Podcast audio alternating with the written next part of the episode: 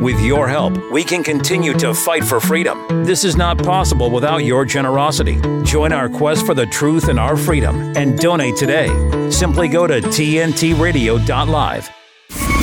Lembit Öpik on today's News Talk Radio, TNT. Welcome back to the Lembit Show, where we dig deep into the subjects that uh, of interest uh, and of controversy uh, around the world. And in this hour, as I usually do on a Sunday, we explore the continuing controversy of the climate emergency. An emergency which I don't believe exists. We'll be speaking with Duncan White as well, who knows more than most about the subject, uh, to establish what the science really says and to try to get to the bottom of why there is so much emotion on the climate catastrophist side and so little science. Uh, Charnwood Borough Council. You probably haven't heard of it. It's in the middle of England. They have declared a climate emergency and they commit, and I quote now from uh, the declaration the declaration of a climate emergency commits the council to doing all it can to reduce not only emissions related to its operations, but also working with partners, local communities, and businesses to encourage them to limit their impact on the environment as well. I agree that we need to be prudent with how we manage the limited resources of the planet. But for Charnwood Borough Council to declare a climate emergency causes me to ask this question. And I would write to Charnwood Borough Council if I lived there Show me the science. Why do you think there's a climate emergency? They even cited in their debate that there's a monument to a lost glacier in Iceland caused by man made climate change. That's a pretty heady statement. And you would presume it's backed up by science. Nothing of the sort.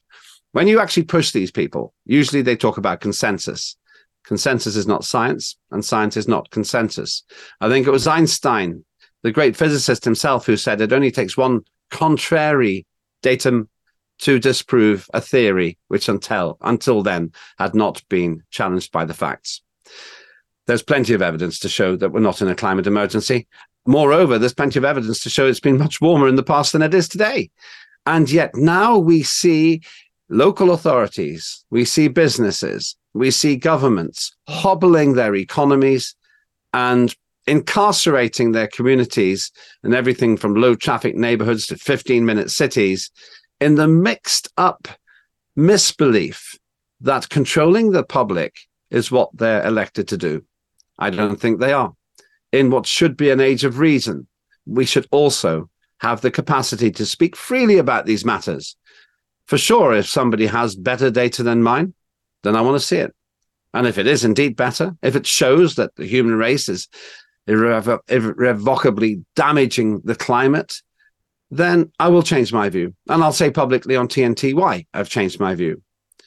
In 44 years of studying the subject, I have seen nothing to suggest that the human race is even capable of making a substantial difference to our climate.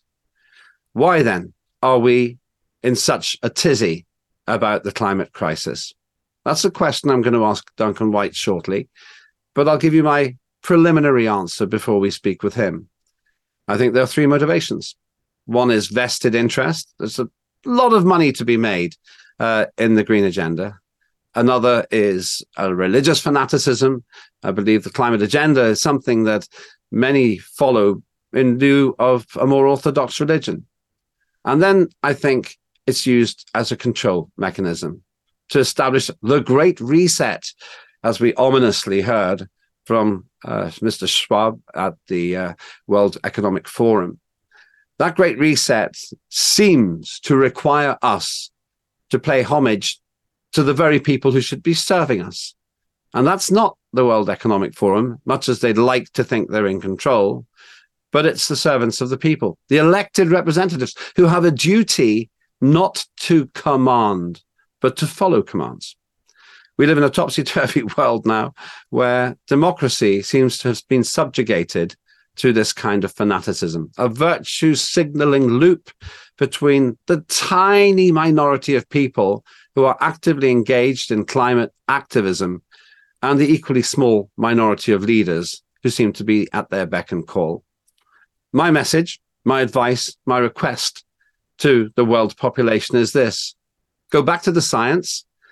look at what it tells us and recognize that even in the worst case scenario, where the climate were warming in some measurable way as a result of human intervention, we should do what the human race has always done across the last 100,000 years or so adapt.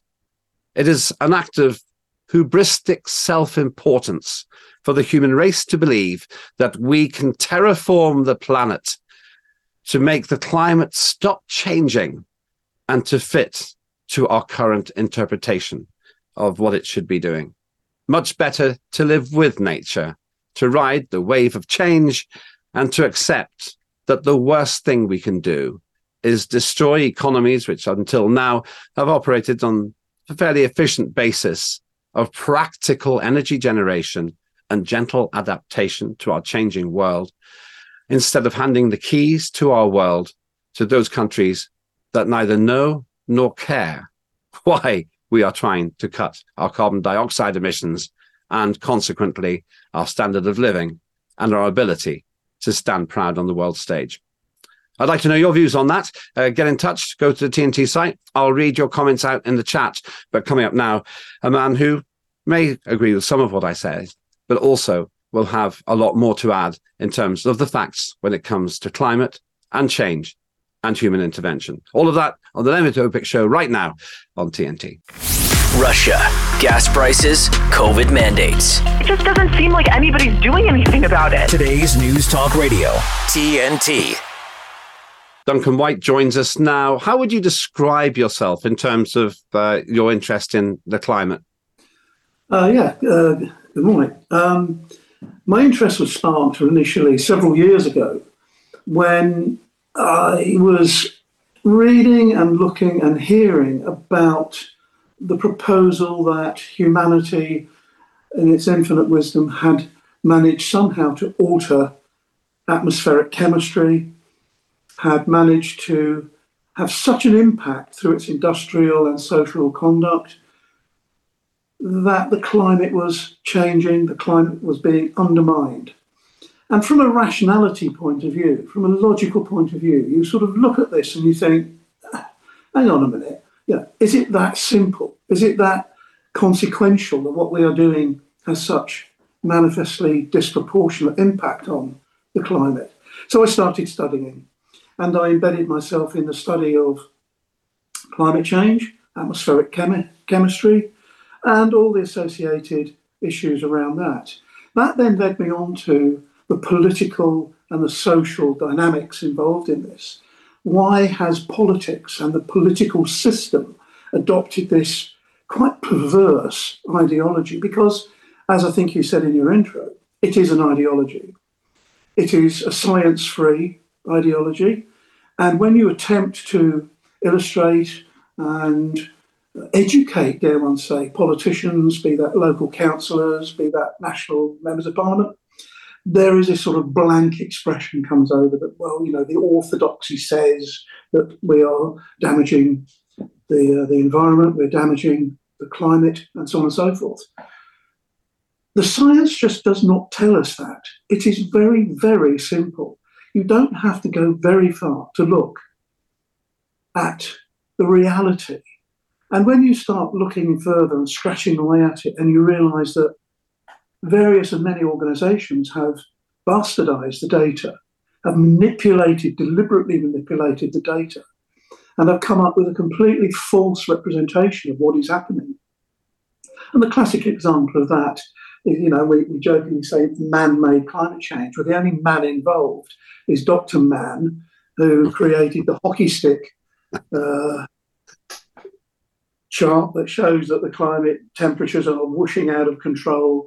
And that is man made climate change. He made that, he synthesized that out of thin air. And once you uncover that level of fraudulent scientific conduct, it opens the trapdoor and you go in and you start looking at all the others. And Andrew Montford at the Global Warming Policy Foundation has written a couple of books about uh, um, uh, the, the decline, hiding the decline, and, the, and has uh, captured all the uh, hijacked emails between this Dr. Mann and the uh, University of East Anglia Climate Change Department, part of the Meteorological Office. And it, they, these email exchanges clearly, unequivocally identify that the data has been manipulated, deliberately falsified to create the illusion that we are in this crisis, this meltdown crisis. Um, so you then have to move on from that and start looking at, well, okay, so Parliament and politicians uh, have bought into this fantasy world.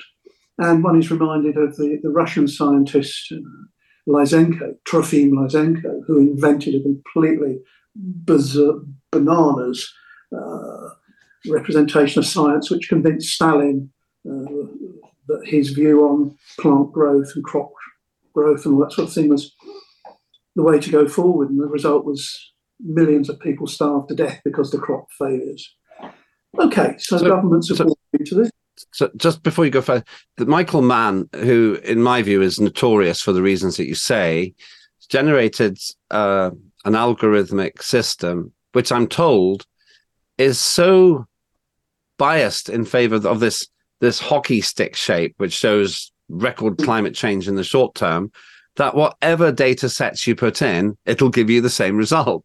Is that right? Yeah. Yes. And, and I can't remember precisely the name of the people involved, but someone jokingly said that they managed to get hold of the the algorithms and they fed in the Stockholm telephone directory telephone numbers and came up with climate change. And you think you would, wouldn't you? and the fallaciousness of, of, this proposal that has been put forward by, uh, as you say, Michael Mann and, and, his entourage, his followers, and, and the whole network, an integrated global network of agencies that, that reinf- self, self reinforce this message is quite extraordinary.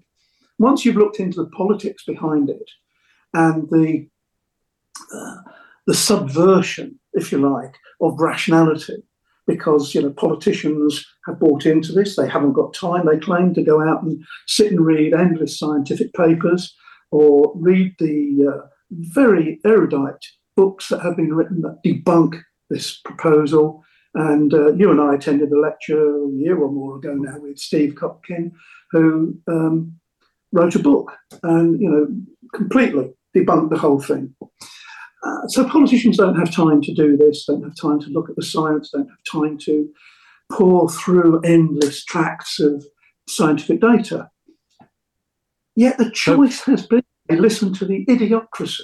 They listen to the stupid people that tell them the alternative, that is so easily, so easily and transparently wrong, recognizably wrong. This is a choice they've made.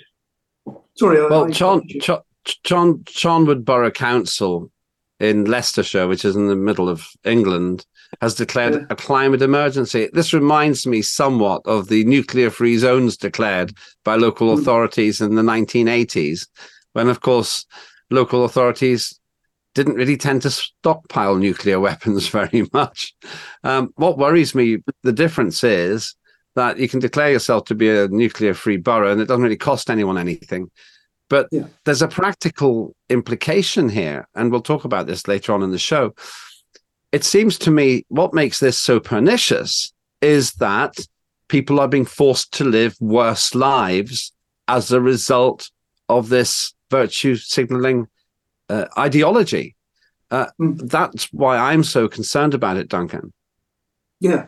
I mean, if, if you uh, well, you to start with, you rightly say that you know when Sheffield County Council and Tiny Town Borough Council said we're nuclear free, well, what can you do? You know, I mean, it doesn't cost a bean. But when you start looking at national governments, local authorities, regional authorities who declare that not only are they uh, establishing a climate crisis in their locality, but they are also levying uh, costs against the local population, society at large, for doing that. And you look, you start to look at firstly the costs, financial implications of, of this. What does it mean from a monetary point of view?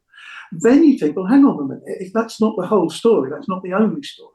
There is, if we do establish total net zero, let's say day one, year zero, what's life going to look like? What is society going to be looking like? How are we going to live, function, work, uh, and conduct family life, conduct business, earn money, whatever? And that is truly horrifying when you start looking at those at the projections of what society can be like in a post net zero world. And what I'd, what, what, what I'd like what I'd like to do uh, in in the show today, in the next section, I'd like to face head on some of the claims being made by the climate catastrophists and see how you would respond to it. Then in the third section, that's when I really like to lay out how you imagine the world would be if we aspire to this net zero ambition. And uh, now I think little Greta Thunberg, the, the doyen of the green catastrophists, she's actually demanded absolute zero. And we need to understand what that means as well. So, uh, Duncan, don't go anywhere. Uh, I wonder what you think as well. I'll share your views. Uh, I think Skippy said that uh, Charnwood Council's objective will just lead them to bankruptcy more quickly if they declare a climate emergency. I'll read some more of those messages in a short while. Uh, we're going to dig deep here, and we're, as always, very happy to hear an alternative view. If you can see a hole in the facts as we present them, then get in touch. I'd love to debate with you. It's difficult to find uh, green catastrophists willing to engage in that debate, but I'm here. I'd love to hear what you have to say. Get involved in the chat and uh, we'll see what you have to say. Uh, more of Duncan White uh, debunking the climate catastrophists right here on the Lembit Öpik Show on TNT. TNT's Jeremy Nell. Nice comment here from Rebecca. She says the youngest people um, I work with are a bit more mature, but their interactions with the public is stifled, and she's referring to the excessive use of cell phones and social media and how it's making them so antisocial also. The business is open six days a week one of his staff members formally requested that they shouldn't, you know, that they could they be given permission not to have to work on Wednesdays so that they could help at the dog shelter. Now, as you know, I'm a dog lover. I have hunting dogs. I've got dogs coming out of my ears, my Malinois, and this dog, this Malinois, is bright even by Malinois standards. She can do crossword puzzles. Is lying under my desk at the moment, feeling sorry for herself because she's just come on heat for the first time and she's completely bewildered. She doesn't know why she's bleeding to death. it's not about whether it's a good or a bad thing to work at animal shelters. That's a delightful thing. It's a noble thing to do. But who in their right minds goes to their boss and says, Would you mind?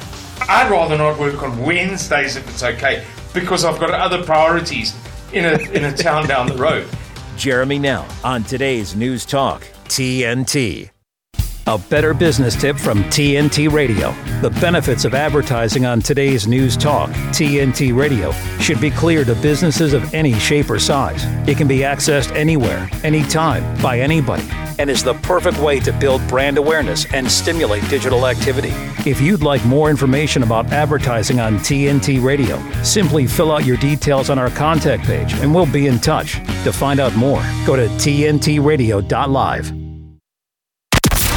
At the top of the hour, we'll keep on top of the news. It's the most important thing we can do. On today's News Talk, TNT Radio.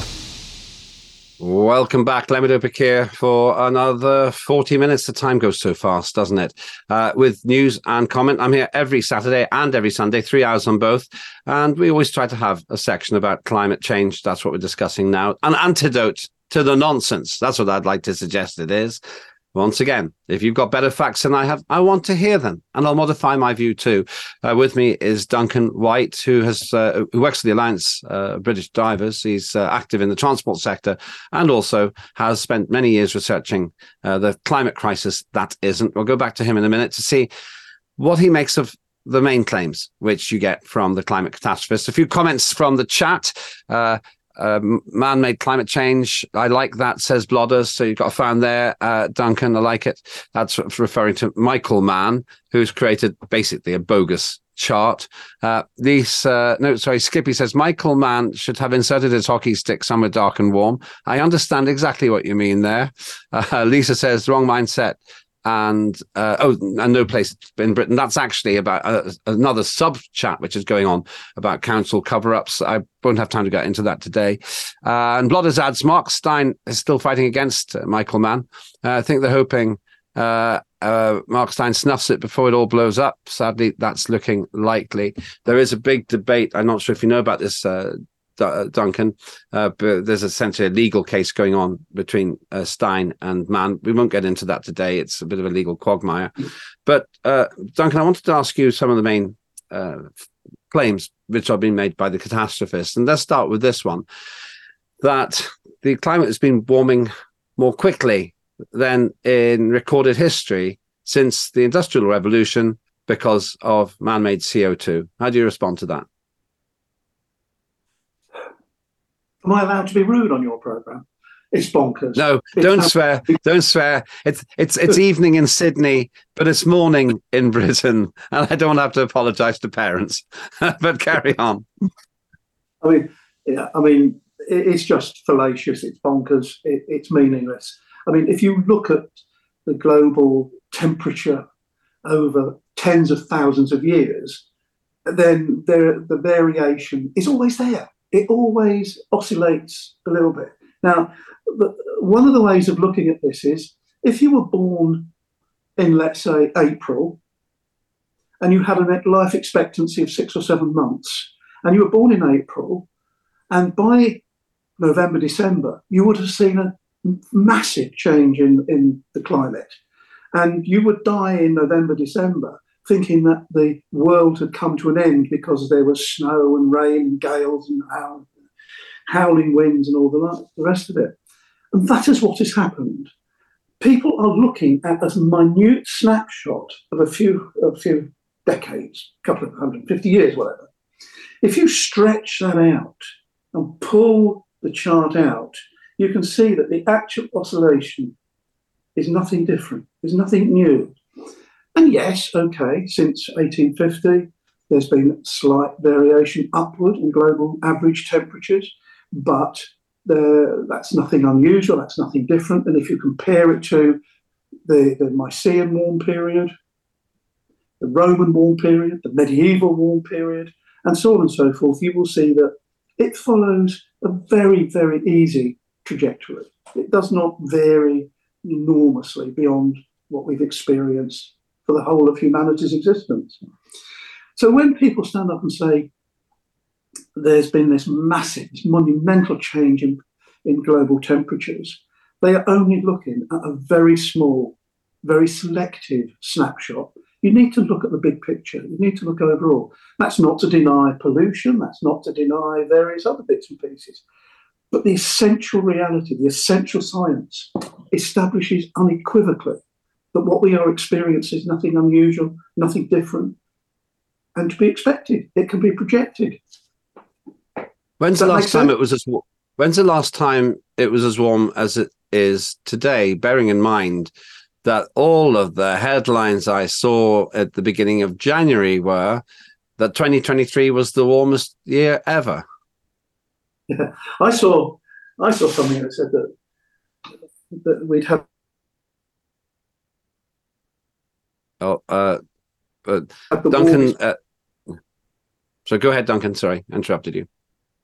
Yeah, I, I, I read somewhere fairly recently that uh, someone had conjured up the, the, fact that we'd had the warmest period in 125,000 years. And they clearly had ignored the medieval warm period, the Roman warm period, the Mycenaean warm period, whatever, whatever, you know, and, and sort of you know, the Egyptian pharaohs were running around in very warm weather. Thank you very much. You know, and and stuff like that is is nothing short of propagandizing a false claim. It is designed to scare. It is designed to make people think we are experiencing grossly disproportionate changes in the weather, changes in the climate. And it's just not factually correct. And you don't need to be a rocket scientist to start looking at the data and start unraveling and unbundling this nonsense. And you well, know, the, the, the next the, the next one then the next one for you is that we have the most overused word in broadcasting unprecedented floods droughts uh, famines, heat, and blizzards. Yeah. Unprecedented, all because of man made climate change. How do you respond to that? Yeah. Um, uh, you know, this is this is where you start to get uh, uh, labelled as a denier. You know, and, and, it's a horrible expression that has, uh, uh, you know, sort of resonates with the, the, Holocaust denial and things like that. But nothing could be further from the truth. You only have to look at the record to show. And if you look at the, the Great Flood in East Anglia in 1953, uh, the, the Great North Sea Storm that, that wrecked, killed thousands in Holland and flooded East Anglia, that was a that was a, an enormous climatic event, you know, and, and the Dutch build dams to with with resist storms like that every one every ten thousand years because of that flood, because of that flood. So the idea that we have unprecedented anything is just not factually correct. And I hate to be, you know, think that when you be, start looking at the data, looking at the events globally, locally, regionally, whatever, and find out that this unprecedentedness is not factually borne out. You know, you really hesitate because you do become a denier, but because you're denying because the science, because the historical record, because the facts tell you that what this unprecedented thing there is proposed, it's just not there. It's just not there.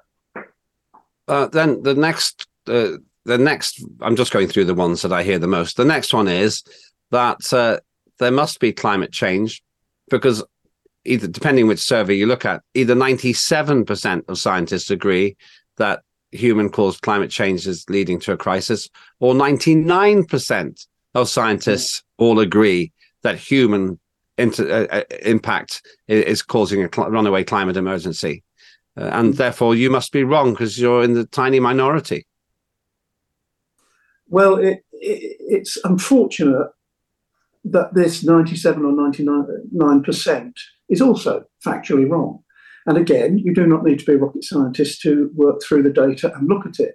And the way that that 97% of scientists were uh, supposedly in, in, in, consensus about this is entirely erroneous. If you look at what happened, and uh, uh, um, a PhD student trawled through uh, a database of science papers with single word searches and came up with a, a, number of papers that mentioned these words. No attempt was made to go through those papers and establish whether they actually said yes or no. So all that, that was included was scientific papers that had a few key words in it. Actually, when you look at the number of papers that were uncovered in this trawl, less than 3% of the scientific papers there were committed to some form of human input to climate change. So the idea that 97 or 99% of scientists agree with this is just completely false.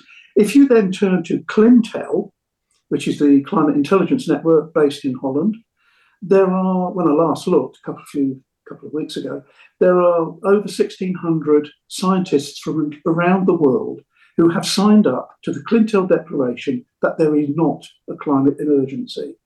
And the Clintel ambassadors have approached the European Union, United Nations, various other august bodies to present their evidence. And this list of scientists from all over the world have signed to say there is no climate change.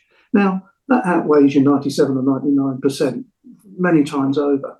The other fact Wait a minute. That, so, so just to intervene, you said that there's no climate change. I believe there's climate change, but I don't believe there's significant human generated climate change. Is that what yeah. is that what they're opposing? The, the claim that human beings driving climate change. There is no climate emergency.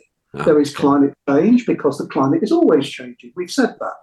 I've said that but it's not changing catastrophically. It's not changing in such a way that is going to threaten humanity or threaten the globe, the planet. Um, and they, they had unequivocally stated, unequivocally stated that there is not a climate emergency in any guise. The other thing that you have to always bear in mind is that consensus is politics, consensus isn't science. And you said in the introduction that it only takes one adverse finding to overtip a current scientific orthodoxy. And you know, someone tomorrow could come out and say, "Well, Newton got it wrong with the falling apple." Gravity is factually not scientifically supported because I have discovered X, Y, and Z. Well, until someone does discover X, Y, and Z, we'll go on thinking gravity is a factual situation. Gravity exists in some whatever it is. So you know, the idea of consensus is, is totally erroneous. When and when you hear people saying things like, you know, uh, there is a consensus. You know, John Kerry says there's a consensus. You know, Soros says there's a consensus. You know, they're lying. It's as simple as that. then okay, then you touched on this before, but let's tackle this head on so that in the next part of the show we can envisage what the world would look like if we aim for net zero or uh, woe betide us absolute zero, if we can even define what yeah. that means. But yeah. uh, the next one is that most governments in the world have committed to some kind of uh, mitigating uh, action to reduce the carbon dioxide footprint of the human race. And they wouldn't do that unless there was a serious threat, which is why 70,000 people flew to uh, Dubai to tell us not to fly.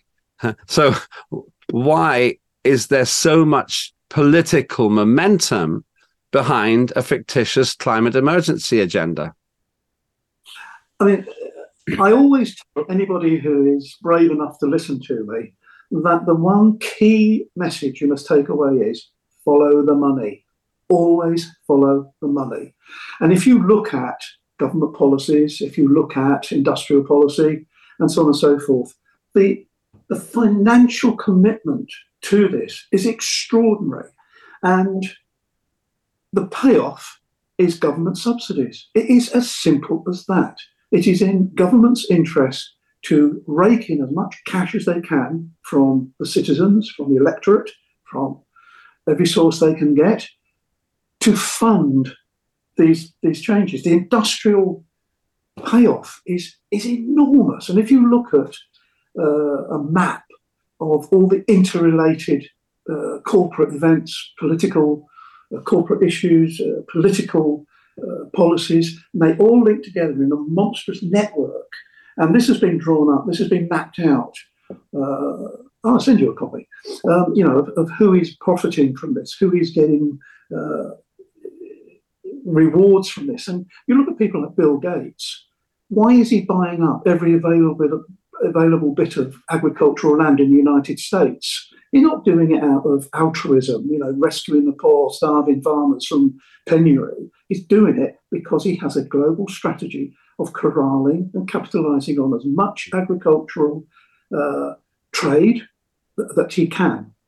And, and you know that that approach is reflected elsewhere. So it's always follow the money, and governments are bought into it.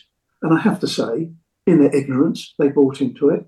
But a large part of governments have bought into it deliberately, not out of ignorance. They know what is going on. We know they know what's going on. And, and you know, you start to sound like a denier and a conspiracy theorist and all this, you know. But it, it's not hard to uncover. It really isn't hard to uncover. So always follow the money. So you'd say it's an uh, economically based agenda, but then uh, the, the, final part of my exploration in this section of the program.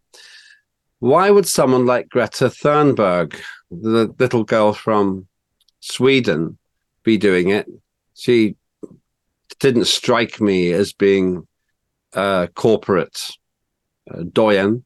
She struck You're me wrong. as sincerely believing the world was ending. Go ahead. You're going to say? Yeah. I mean, so there are so many issues to this, and you know I, I, need to cover them all off. So bear with me. Firstly, uh, Greta Thunberg is autistic, and that that's unfortunate. It, it, in many ways, it's unfortunate, but she is autistic, and she has she's on record as saying she can see, taste, and smell CO two in the atmosphere. That is that is you know at that point you start to think, hang on a minute, we're in we're in the world of psychological delusions and so forth here. Secondly, she's not um, a lost little girl who believes, etc., etc. Her parents are Marxists and are fully signed up Marxists uh, who uh, have expressed in many occasions their wish to overthrow Western imperial capitalism and all the rest of it. But Greta Thunberg is under, underwritten by some of the biggest corporates in, in Sweden, insurance companies, uh, life assurance companies. I've written a paper about this. You can have a copy, exposing all the financial links and all the people at the top of those financial institutions who are on the board that uh, governs her activity, that controls her activity. It is not some poor, lost, frightened young college student, schoolgirl who has suddenly woken up to the fact that we're all being poisoned by this evil brute CO2. It is a long, deliberate, political, economic, financial enterprise from top to bottom. You can have a copy of my paper if you want. Yeah, I'd, I'd love to see that actually. Uh, those are the main areas which I have thrown at me. Uh, and by and large, uh, the most intense activists tend to return to the consensus argument. They often resort to personal attack. And of course, that uh, great new tool, cancellation, when you're prevented from debating in the first place. Yeah. Which I presume is because they don't have a proper response. Just out of interest, uh, before we go to the break, have you experienced that kind of resistance when people point at you and say, you should be cancelled? You are a climate denier. You're going to steal the birthright of our children's children. Have you experienced yeah. that? Yeah, yeah, yeah, directly, personally. I was at a group meeting uh, this time last year. Yeah, about this time last year, where at one point I thought one of the women in the uh, group was going to hit me. Um, and uh, they were vociferous. They were hissing and spitting and frothing. Um, and when I, I, I, tried to rationalize some of the issues that they were worried about, they knew nothing. It was absolutely manifestly obvious within seconds that they actually knew nothing. They didn't even know how much CO2 was in the atmosphere. They didn't know how much rain, for, uh, rainforest was being sacrificed to this, this global conspiracy to wipe out and devastate the, eco- the ecology they had no idea. They had got hooked on this religious sort of venture about climate change, the new god of climate change, the new god of ecology. They knew nothing. And uh, as I say, I thought one of the women in the audience was going to hit me. It was uh, an interesting anthropological experience. Well, stay with us because in the next part of the show here on TNT, I want to explore the world according to net zero. And if we have time, absolute zero, if we can determine what that means. So if they have their way, if the climate catastrophists succeed in causing us to stop generating human uh, generated carbon dioxide, what would that world look like? We'll come back to that in just a moment, right here on TNT. While serving in Vietnam, a grenade took my ability to see. Today, I'm a sculptor, creating new visions. Now, my fingers are my eyes. As a veteran, I know the challenges of life can be great. In my art, turning a lump of clay into something beautiful, that means a lot to me. Life is like that. We each must use what we can to make things better. DAV helps veterans like Michael get the benefits they've earned. They help more than a million veterans every year in life changing ways. Now, I show others how they can create something with their own hands. With support from DAV, more veterans can shape their lives into a thing of beauty. My victory is bringing beauty into the world. Michael Naranjo, may your victories inspire many more. Support more victories for veterans. Go to DAV.org. Most people are unaware that bad bacteria can grow quickly in food that's stored, prepped, or cooked incorrectly, and that can lead to food poisoning. To avoid bad bacteria, always make sure your hands and cooking utensils are clean. Keep raw meat and chicken away from food that won't be cooked. Run your fridge at or below 5 degrees Celsius and use a meat thermometer to ensure your meat's being cooked to at least 75 degrees Celsius. For more tips on keeping bad bacteria at bay, visit foodsafety.asn.au.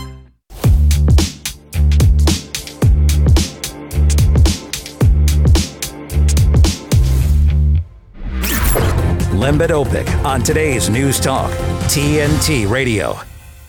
Welcome back, everyone, to the last 15 minutes of my show. Where did those other two and three quarter hours go? Uh, still with me uh, is Duncan White, who is uh, an activist for the Alliance of British Drivers and also something on expert about climatology. Uh, a few comments coming in. I like this one, Lisa. Lisa says Lembit is a bit posh, LOL. I suppose I am really. Thanks very much. I think I'll take that as a compliment rather than anything else. Uh, Skippy says Michael Mann, that's the uh, person who claims that we've got runaway climate warming already because of humans. Michael Mann has been litigious in the past. Seems like this latest effort uh, is to make deniers persona non grata. Yes, Gibby. I think that uh, from what we've heard from Duncan and my own experience, that is exactly what they want to do.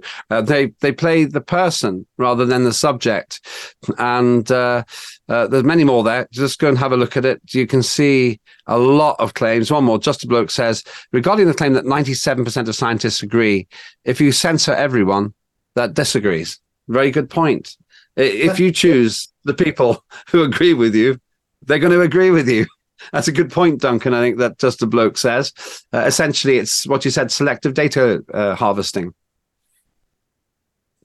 Sorry, it's selective data harvesting, isn't it, oh, yeah. uh, Duncan? Sorry, glitch on the transmission. Yeah, yes. I mean, it is absolutely selective, and and uh, uh, one part of Michael Mann's um, uh, exploration of climate change was dependent on a single tree and the northern hills of California, uh, uh, redwood or something like that. Um, one single tree was the source data, and you just you just think, well, it's just so preposterous. It's not. It's beyond comment. You know, it's just nonsense. So yeah, I've looked at some of it myself, and when you start reading the actual proper science, from people like Ian Plimer in Australia and elsewhere, mm-hmm. all of whom suffer cancellation issues. It's quite clear that, in as much as science has ever settled, it is settled on the basis that human beings will be making some kind of a difference to the climate, but it's barely measurable, as far as I can see, above the background noise of natural variation. But let's now assume that the catastrophists continue to drive at least Western political thinking. I don't think they're very effective in the BRICS countries. I don't see India, China, Russia jumping to it, which is probably why uh, oil um, usage was at a record level in the history of the planet last year. But let's assume that we continue down this path. What would life look like in the United Kingdom or Australia or America if we live in a net zero world? First of all, what does net zero mean? Well, net zero means the, that, that, humanity, in its broadest sense, does not emit any uh, carbon dioxide. Um, so even if you take um, subsistence farming or a, you know a medieval uh, village farming where they have log fires and go out and hunt the deer and all the rest of it, they are emitting CO2. So you know that that's sort of off the book. So I think if total net zero, absolute net zero were to be achieved, which of course is scientifically impossible, but that's that's another discussion. You're faced with three three stages of, of post net zero so, social development. Firstly, you you would have the most the least damaging would be a 15 minute community where every and, this is what Sadiq Khan, the Mayor of London, and other mayors in the United Kingdom and other organisations around the world are promoting. That you have everything within a 15 minute radius of where you live your doctors, your cinemas, and everything else. You know, forget the fact that you would need CO2 to make films, but whatever. So you'd have a very close community. And that would go back to medieval village type life, where you would have uh, a sealed off locality with everything within 15 minutes uh, walking space. You wouldn't be able to drive anywhere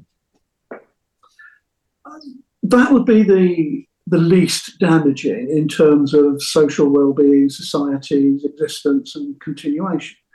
But the reality would be that there would be, have to be extensive austerity and rationing. Um, the, the UK government sponsored a Cambridge University report called FIRES, FIRES, um, where it said that shipping, commercial aircraft, commercial aviation, all must stop uh, because the pollution from those is such. So imports and exports would have to be cancelled. We would have to be virtually self reliant. Um, and that would be impossible for the United Kingdom because the land, British landmass can only support a population of 30, 32 million, something like that. We currently have 70 million. So austerity, rationing, food rationing, uh, water rationing, travel rationing, all would be absolutely required. There, there would be no choice. It would be an absolute requirement. And then I suppose the third sort of stage would be penury, absolute penury. Uh, we would have to go back to a situation where there is large scale want, there would be malnutrition, there would be food poverty, heat poverty, uh, money would be very subjective. The, uh, the, methods of transaction would be bartering in all probability. Uh, freedom to move, freedom to go anywhere would be absolutely limited. So you, you, you return into uh, an era era of subsistence food production. That would be the norm. Uh, it would be a wartime gardening situation. You know, during the Second World War, we were all everybody was you know use your gardens, grow beans and potatoes in your gardens. It would be as as, as difficult as that. And I think this is where my sort of political mind starts to kick in because I can't find a single MP or councillor who has paid recognition to that level of disruption to society as a whole. There is this Panglossian view that once net zero is implemented, total net zero, whatever, is implemented, MPs think that society will carry on in a much quieter, much more contained, much more controlled sort of way. No, it won't. I've not been able to find a politician, local, national, or whatever, that understands the level of penury, disruption, and regression that is an absolute corollary of going into net zero. We would but be what, back to medieval standards of living. What you're, what you're describing there is the diametric opposite of what the Green movement and politicians in all parties who support this climate crisis agenda are telling us. They mm. describe a clean utopia, which, mm. well, they describe a green utopia where there are no bad emissions, where people live in peace with nature, where you don't get pores of smoke hanging over cities because our energy is clean, where you have silent electric cars. Totally the opposite but, of what you've described. I, you know, I, I know you are telling us what the politicians are saying. It's nonsense. It's absolute nonsense. How do you make bricks to make homes? How do you heat? Where do you get electricity from? You know, where do you build schools, hospitals? How do you equip hospitals? How do you provide employment? How do you provide manufacturing for basic? Where do you? How are you going to make toilet paper?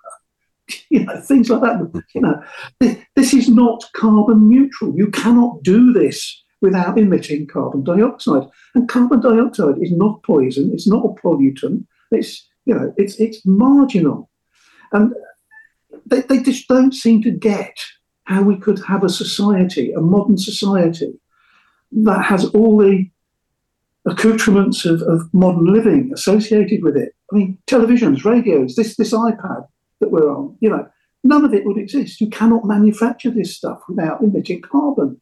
Manufacturing industry would come to a standstill.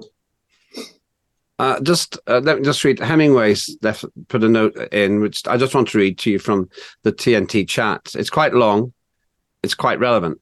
The International Renewable Energy Agency calculates that solar energy goals for 2050 to meet the Paris Accord will result in old panel disposal constituting more than double the tonnage of all today's global plastic waste. To accommodate 2,000 megawatts of gas or nuclear power generation requires the same area as two 18 hole golf courses. But accommodating 2,000 megawatts of wind power requires an area the size of Belgium it does seem to me that uh, a green world would actually not be very green because it would be solar panel coloured. I mean, to pick up on that comment, did you say Hemingway? Hemingway, pick up yes. Yeah, pick up what I've uh, previously said and pick up on, on that point that, the correspondent mentioned. The, the, the only alternative is totally renewable energy, and that is uh, hydroelectric like Norway does. Um, we can't do that in the UK. It would mean nuclear. Now, if we are going to totally nuclear, now that is viable, that is possible. Now, if we were to carry on and, and have a society that is recognisable by today's standards, but is totally electrified, electri- electrification, we would need nuclear power stations. Now, I'm not an elect- nuclear physicist or anything remotely like it, or an engineer, but on the back of a envelope working out, we would need to be building a nuclear power station every nine months for the next 35 years to provide that level of electricity that runs current society. That's to say, you know, we, we have a car or access to vehicles, we have buses, cinemas, transport, manufacturing, all that sort of stuff would require that volume of electricity that we would need to go totally nuclear, totally nuclear. Now, you know, the current build rate of nuclear power stations in the United Kingdom is 17 years. We need to be building one every nine months. And it's just hmm. not viable. Hmm. It's just not going to happen in the United Kingdom. And politicians cannot get their heads around this. They are so emotionally locked into this perverse philosophy of some grandiose scheme of total net zero. They don't realize what they're getting themselves into. And uh, so, just finishing off, there's a lot more comment. I haven't got time to read them all, but please do go to the TNT chat to see uh, what people are saying. a lot of sympathy for what you're saying, Duncan. So, just let's indulge ourselves on this juicy new idea in the world of global boiling, as the chief of the United Nations calls it. We all have also have the idea from little Greta Thunberg of absolute zero, that we produce not net zero carbon dioxide, but none at all. What's yeah. that world look like, Duncan? Uh, it's well, firstly, it's never going to happen. I mean, secondly, and I'm, I'm, going to be a little bit facetious here. If you go down to Brighton Beach, you can watch uh, Punch and Judy. Far more sensible than what these people are saying. Far more sensible. It is nonsense. Um, and to suggest that the world is boiling is just so ridiculous. It's just I mean, you know, what can you say? It's just, it's just parody. It's beyond parody. Uh, they they do seem to get away with it. When Gutierrez, I think it was Anthony uh, uh, Antonio Gutierrez who said this. When he hmm. said mm. global boiling, first I wondered if he was being metaphorical, and I still can't make it out. The only global no. boiling that occurred was when Hunga Tonga uh, erupted underwater and spat millions of gallons of water into the high atmosphere, apparently increasing uh, air, air, temperatures temporarily by just under one degree Celsius. Yeah. Why do they say these things? And why don't they get hauled up for making idiotic statements? Yeah. I mean, it, it's scaremongering. It is deliberately targeting the population at large with scare stories to frighten people into compliance. And, and one of the issues that I'm studying at the present moment is, is a topic called institutional agnotology, which is the structural manufacturing of false belief. So governments all over the world, we all know about nudge politics and psyops and all these sort of things that governments have entered into, particularly over the COVID uh, lockdowns and, and that period. But there is a far greater enterprise underway, which is the deliberate manufacturing of ignorance in the public, storytelling, and reinforcing that storytelling by a, an array of organisations. You, get the police saying, you know, global warming. You get councils declaring they're a global warming crisis area. You know. Governments inventing net zero policies. It's all part of that manufactured, deliberate policy of instilling ignorance in the public to an end, to a, to a very great end. It is a means to an end. And then, you know, when when the the rhetoric starts to slip, and people like the German farmers and the Dutch farmers driving tractors up and down the autobahns and whatever. Once the rhetoric starts to slip and people start to see through it, you have to get the big captains of world authority like Gutierrez and others from the United Nations, World Health Organization, standing up and saying disaster, catastrophe, alarm, horror stories, to reinforce this, this narrative, this, this bizarre narrative people are seeing through it. The Dutch farmers, the German farmers, the British farmers are on the verge of rising up against it. Thank and, you so much. Hmm? We're going to have to leave it there. Uh, Duncan, it's always a pleasure to speak with you uh, because you bring not just common sense, but readily available facts in order to uh, make your case. That's Duncan White. We'll certainly have him back again. I wonder what you think. Uh, the chat will continue. Thanks so much to Duncan and my other guests today. Thanks to my team. More than anything, thanks to you for having the good sense to listen, to make your own opinions. I'll be back next Saturday for another three hours of news and comment when we dig deep into the affairs of the state. Have a fantastic week. Stay with TNT. My name's Len This is the Len Show right here on TNT. See you soon.